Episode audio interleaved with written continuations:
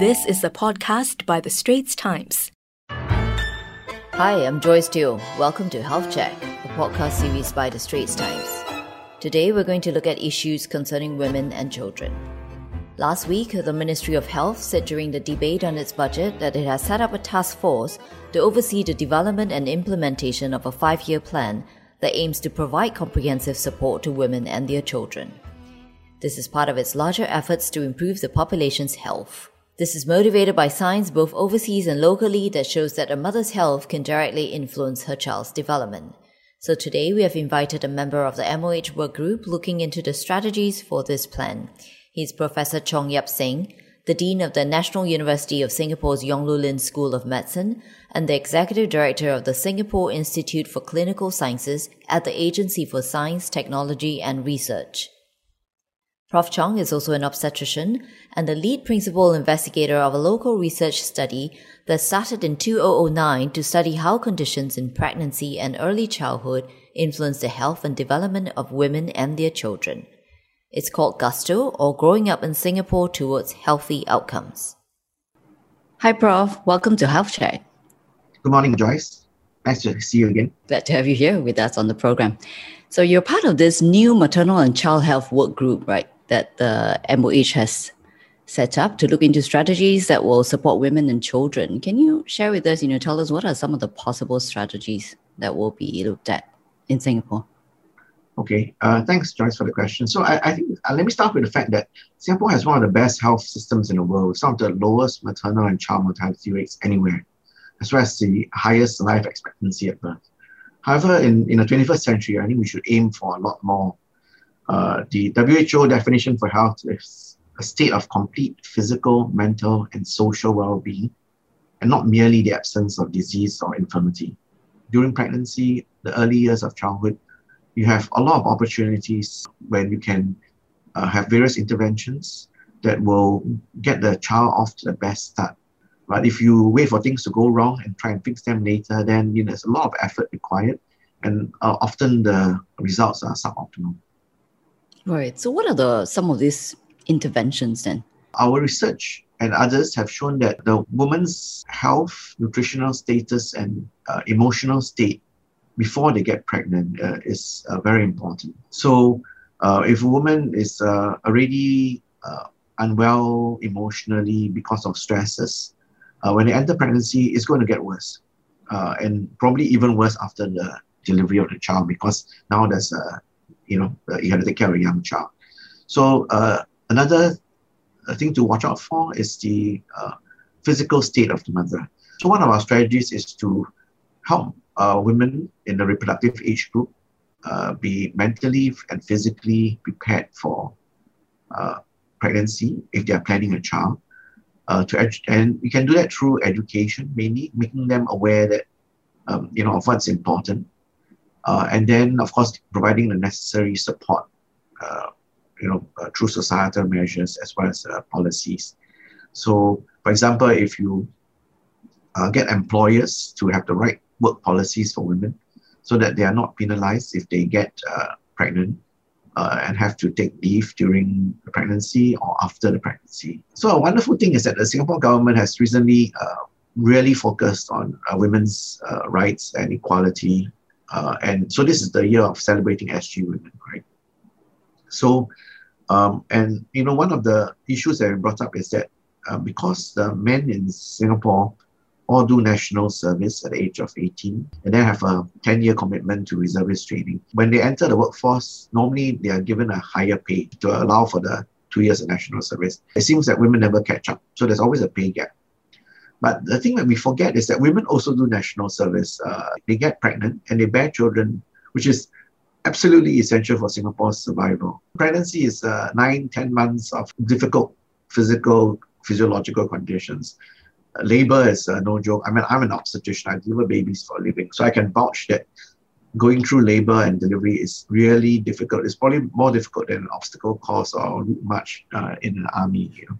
In Asian societies like Singapore, often the burden of childbearing is left to the woman uh, very much so, especially in, in my generation. I, I believe it's getting better uh, for the younger people. Traditionally, a lot of that is left to the mother. And of course, some things can only be done by the mother, like breastfeeding the child. And and when women go through pregnancy and then they take maternity leave, uh, often their careers are impeded to some extent. If women are, are stressed, uh, their, their stress hormones will pass through into the to the baby, and that will affect the baby's brains. So, what's the evidence for this? In the first week of life, uh, parts of the baby's brains are affected by the exposure to stress uh, from the mother, uh, and that can lead to the baby de- developing uh, suboptimally in terms of their learning abilities, their ability to control their emotions, uh, and, and, and there's a, their ability to uh, cope well and be happy in school.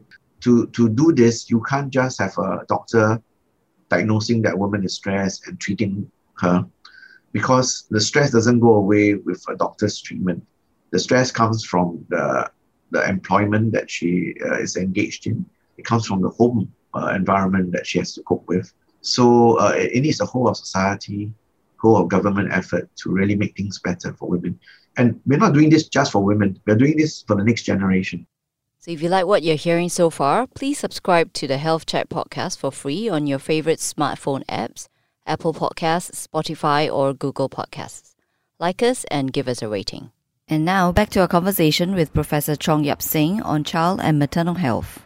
Right. So you mentioned this study. That's the Gusto study, right? Can you tell us, you know, what's so special about this Gusto study and the latest findings? Sure. Gusto is an acronym for Growing Up in Singapore Towards Healthy Outcomes. This was a study that we launched in uh, 2009. And in this study, we recruited about 1,000, over 1,200 uh, women uh, in the first 12 weeks of pregnancy. And we followed the women and their babies throughout the pregnancy the families uh, ever since the birth of the child all the way through to now. The oldest child turned um, 11 years of age last November. We decided to study a very broad range of or aspects of health uh, and the life of these children. So we recorded everything about their background, demographics, the physical health of the uh, subjects, as well as the uh, emotional health and then the nutritional status. Uh, and then we use very precise measurements of their uh, of their health. So example would be we did a whole body magnetic resonance imaging or MRI of the child when they were one week of life. This has never been done at such a scale anywhere in the world before we did it. And so we were able to really look very deeply into the brain uh, or the, the, the body of a child to see the effects of what the pregnancy, uh, you know, had on, on the child. Um, so that's a good example. And then another example will be the very detailed uh, neurocognitive test that we did on the children. So at one day of life, we put on an EEG net onto the baby's head and measured the uh, EEG or uh, electroencephalographic, um, you know, patterns of the child's brain functions. Uh, and then at uh, six months of life, we did very detailed testing of the child's uh, brain development. A lot of other people then will get parental reports of what the child was doing, but that's very um, imprecise. What we did was that we showed the, brought the child into our uh, into our clinic. We showed them various images on the uh, computer screen, and then using a camera to track the eye movements, we were able to see what they were looking at, what they were focusing on, what they remembered, uh, you know, and what they were distracted by. And this was a very good way to, to track their, the development of their focus, their attention, their learning abilities.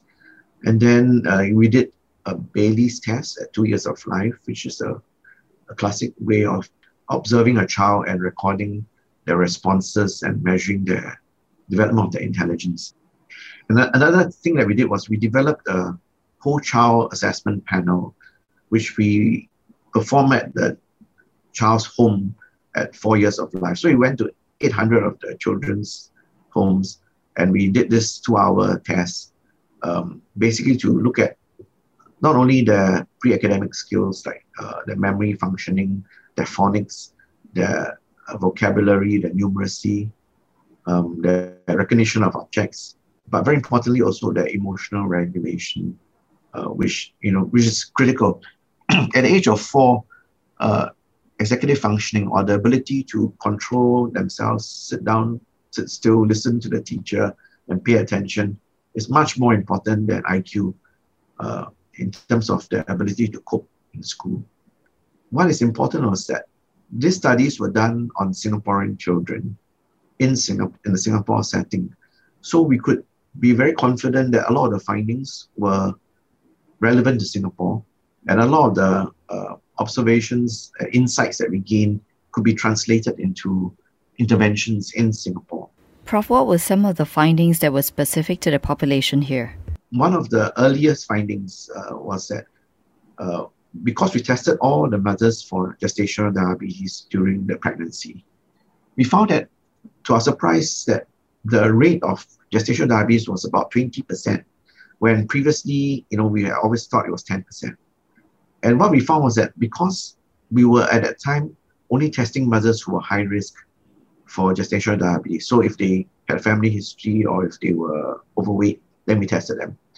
Uh, because we were doing that, we, we were routinely missing half the women uh, with gestational diabetes. And, and the other thing that we found was that the women who had gestational diabetes had a, you know, two in 10 chance of going on to become diabetic or pre-diabetic themselves uh, within five years of giving birth to that child or being diagnosed gestational diabetes. And when we told the, the Ministry of Health this back in 2015, they reacted very fast. Within, uh, you know, in, in a space of three years, they made it into a health policy in Singapore. So now all women in uh, Singapore who are pregnant will be tested for gestational diabetes. Right. So the Gusto study, do you look at the, you know, the mental health uh, of the mother and the child? Yes, that, that is one of the main uh, areas of focus for the Gusto study. So uh, uh, another very important finding was that if the mothers were stressed during pregnancy, and we measured this by using questionnaires for depressive symptoms or anxiety. So what we found was that uh, uh, was quite scary in that almost four in 10 mothers, or 40% of the mothers, had very high levels of depressive symptoms uh, not necessarily uh, high enough to be clinically depressed that you would you know want to uh, actually treat them. So 10% of them were clinically depressed, but another 30% had high levels of depressive symptoms. Um, so what we found was that if these mothers had like high levels of depressive symptoms, when we did the MRI at one week of life, the child's brain was uh, affected. So one part of the brain that is called the right amygdala, which processes negative emotions, was particularly affected. So suggesting that if the mothers were depressed, the child would have a higher chance of mood anxiety disorders. This was what we found at one week of life. When we repeated the MRI at four and a half years of life, the findings were still there. So it's a, it's a finding that persists in the brain on MRI. When we tested the whole child panel on the child at four years of life, uh, we found that mothers were either clinically depressed or high levels of depressive symptoms, the, the children would be perform much worse compared to children of mothers uh, who didn't have high levels of depressive symptoms. This whole child panel that I mentioned has a very high accuracy uh, in predicting children that will require learning support when they enter primary one. And for children who are deficient, especially in numeracy and literacy, they'll be put into special learning support programs um, to try and help them catch up unfortunately, uh, you know, a lot of the children who enter these learning support programs never graduate from them. By the time they enter primary one, they're about six or seven years of age. Uh, and the early years are the sensitive periods when children can, uh, you know, learn certain things like, as I mentioned, emotional regulation and executive functioning, uh, which can help them cope well in school. But if they miss that period, then uh, it's very hard for them to catch up because it's not a matter of just hard work uh, or tuition, uh, they have to have the ability to focus uh, and you know and concentrate on tasks and to pay attention. So those things, unfortunately, is hard to teach uh, beyond a certain age. So, uh, so in Gusto, we are very, very focused on this. That uh, the state of the mother during pregnancy, not only her physical health but her mental health, is critical in getting the child the best start to life. And then, for the child, uh, it's important for us to give them the right kind of early learning environment. Right. So, Prof, I mean, you mentioned this the children being affected. So, does that mean that all the children of women who show depressive symptoms they have these mood changes in the brain? uh, if mothers were stressed, the child have a higher risk of these problems because the, the, the effects on the brain are there. But it can be ameliorated by, uh, you know, the early learning environment or the amount of nurture the parents provide to the child when they are born. So when a child is born, it's very important for them to interact with, you know, adult faces and adult uh, talking to them, uh, stimulating them. And if you get enough of that, sometimes some of the other effects of during pregnancy, uh, you know, are overcome. So the early learning environment is very important. Some examples of this would be uh, whether you read to a child, right? So um, unfortunately, uh, in, in the Gusto study, we found that uh, less than half of the parents read, uh, you know, more than one hour, you know, read more than five books a week to the child. So uh, the effect is such that if a child is less exposed to less than one hour a week of reading by, by a parent to them, uh, the, the effect on their brain functioning, IQ, phonics, and vocabulary is affected.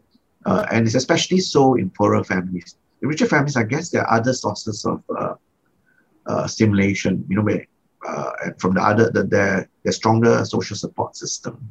So, however, once we found that in children who get more than one hour a week of stimulation and reading to them by their parents or caregivers, then you know they do the, both the poor families and the rich families uh, they do equally well. In fact, the poor families maybe do a little bit better. You know, just reading ten minutes a day to a child, so that's more than one hour a week if you do it every day.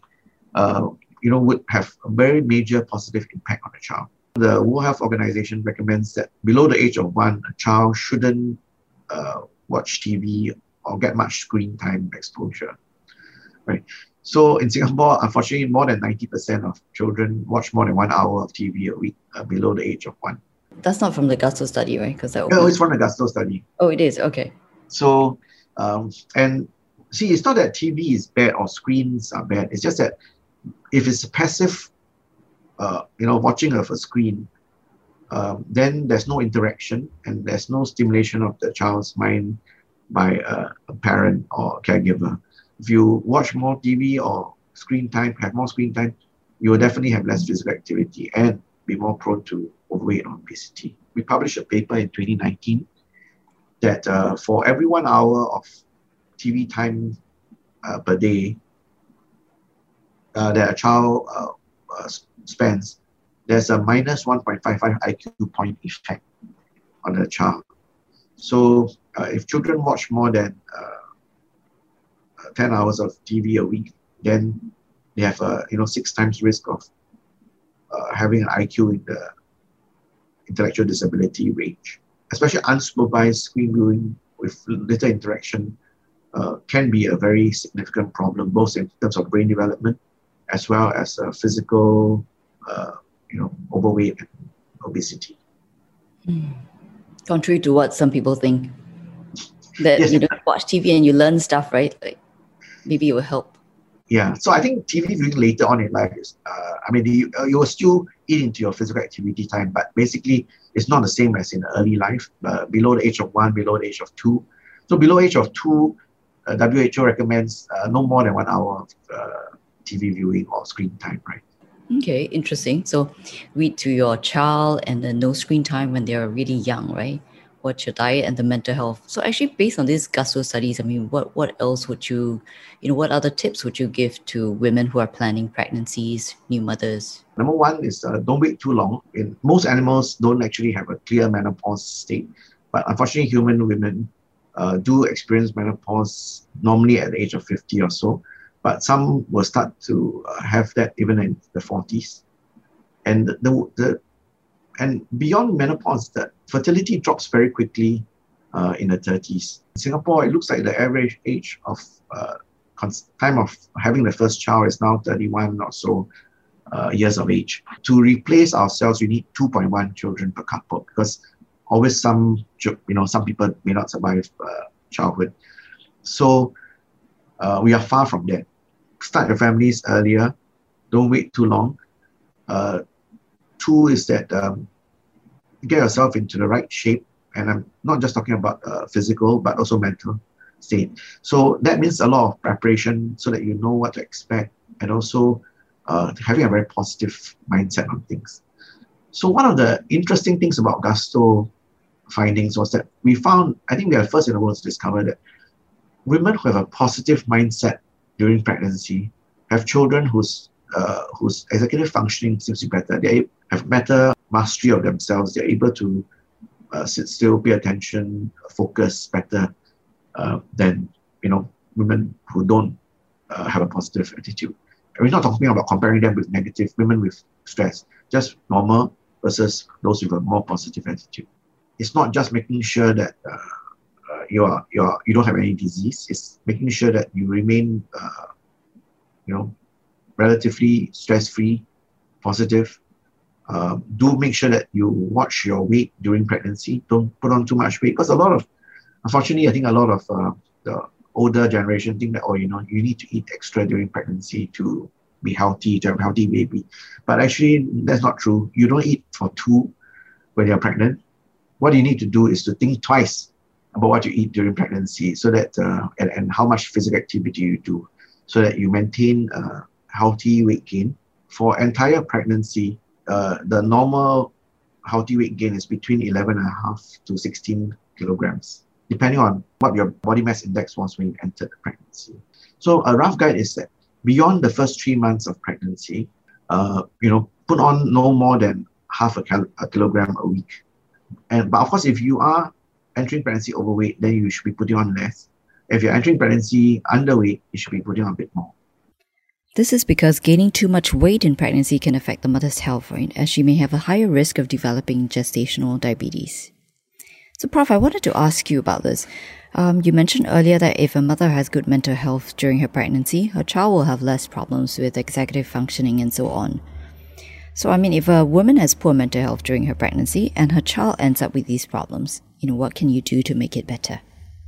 Okay, so uh, thank you. That's a great question, but the answer is not simple, right? Because women with uh, who are undergoing stresses have often have reasons for that. So um, uh, it's not just treating or supporting the woman. You have to sort of uh, work on the environment that they're in.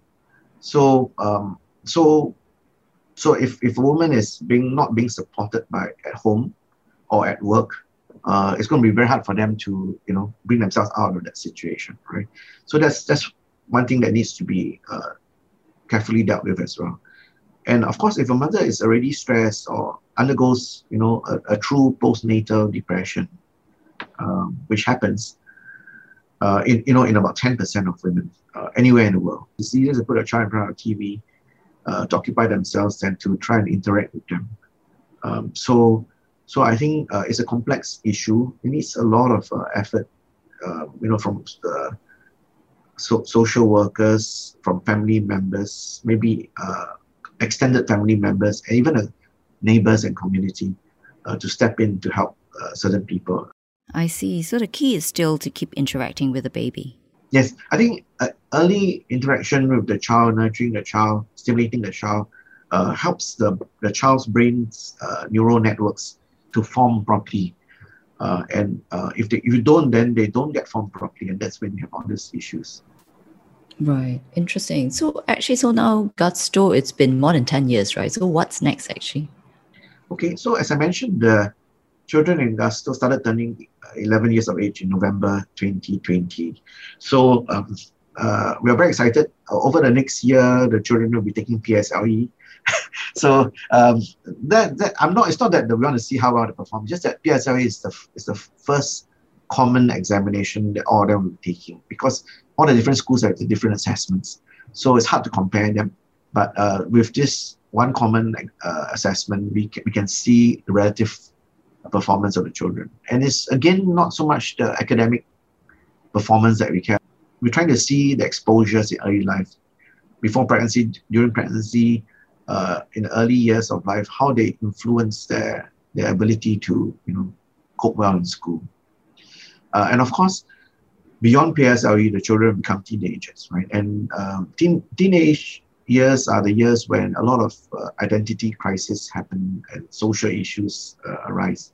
So uh, we are very excited to have the opportunity to study this with the background of Gusto, because Gusto has collected all the information on these children even before they are born.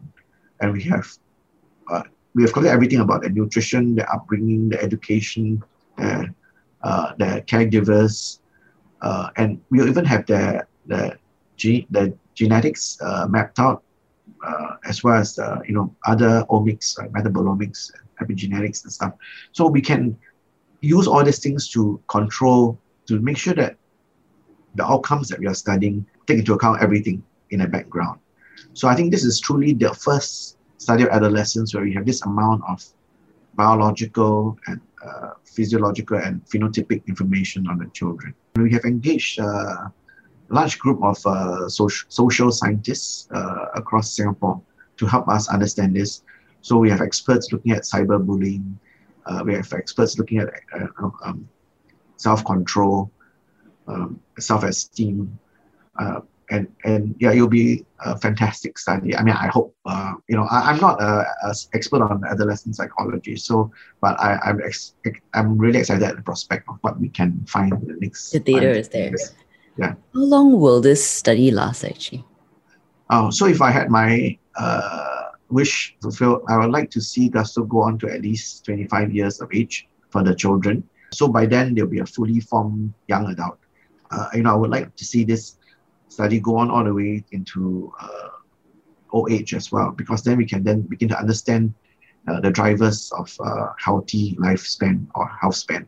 So, and you can't study, uh, you know, what drives health span without understanding early life, because a lot of what we happens to a person uh, in pregnancy, uh, in early childhood, will determine their long-term health trajectories. Thanks for your time today, Prof. Chong. Thank you. Thank you, Joyce. Uh, it's been a pleasure talking to you. Well, that's a wrap for Health Check, a podcast series by The Straits Times. Don't forget to subscribe to us for free on your favorite smartphone apps, Apple Podcasts, Spotify, or Google Podcasts. Search for Straits Times Health Check, like us, and give us a rating. Thank you for listening.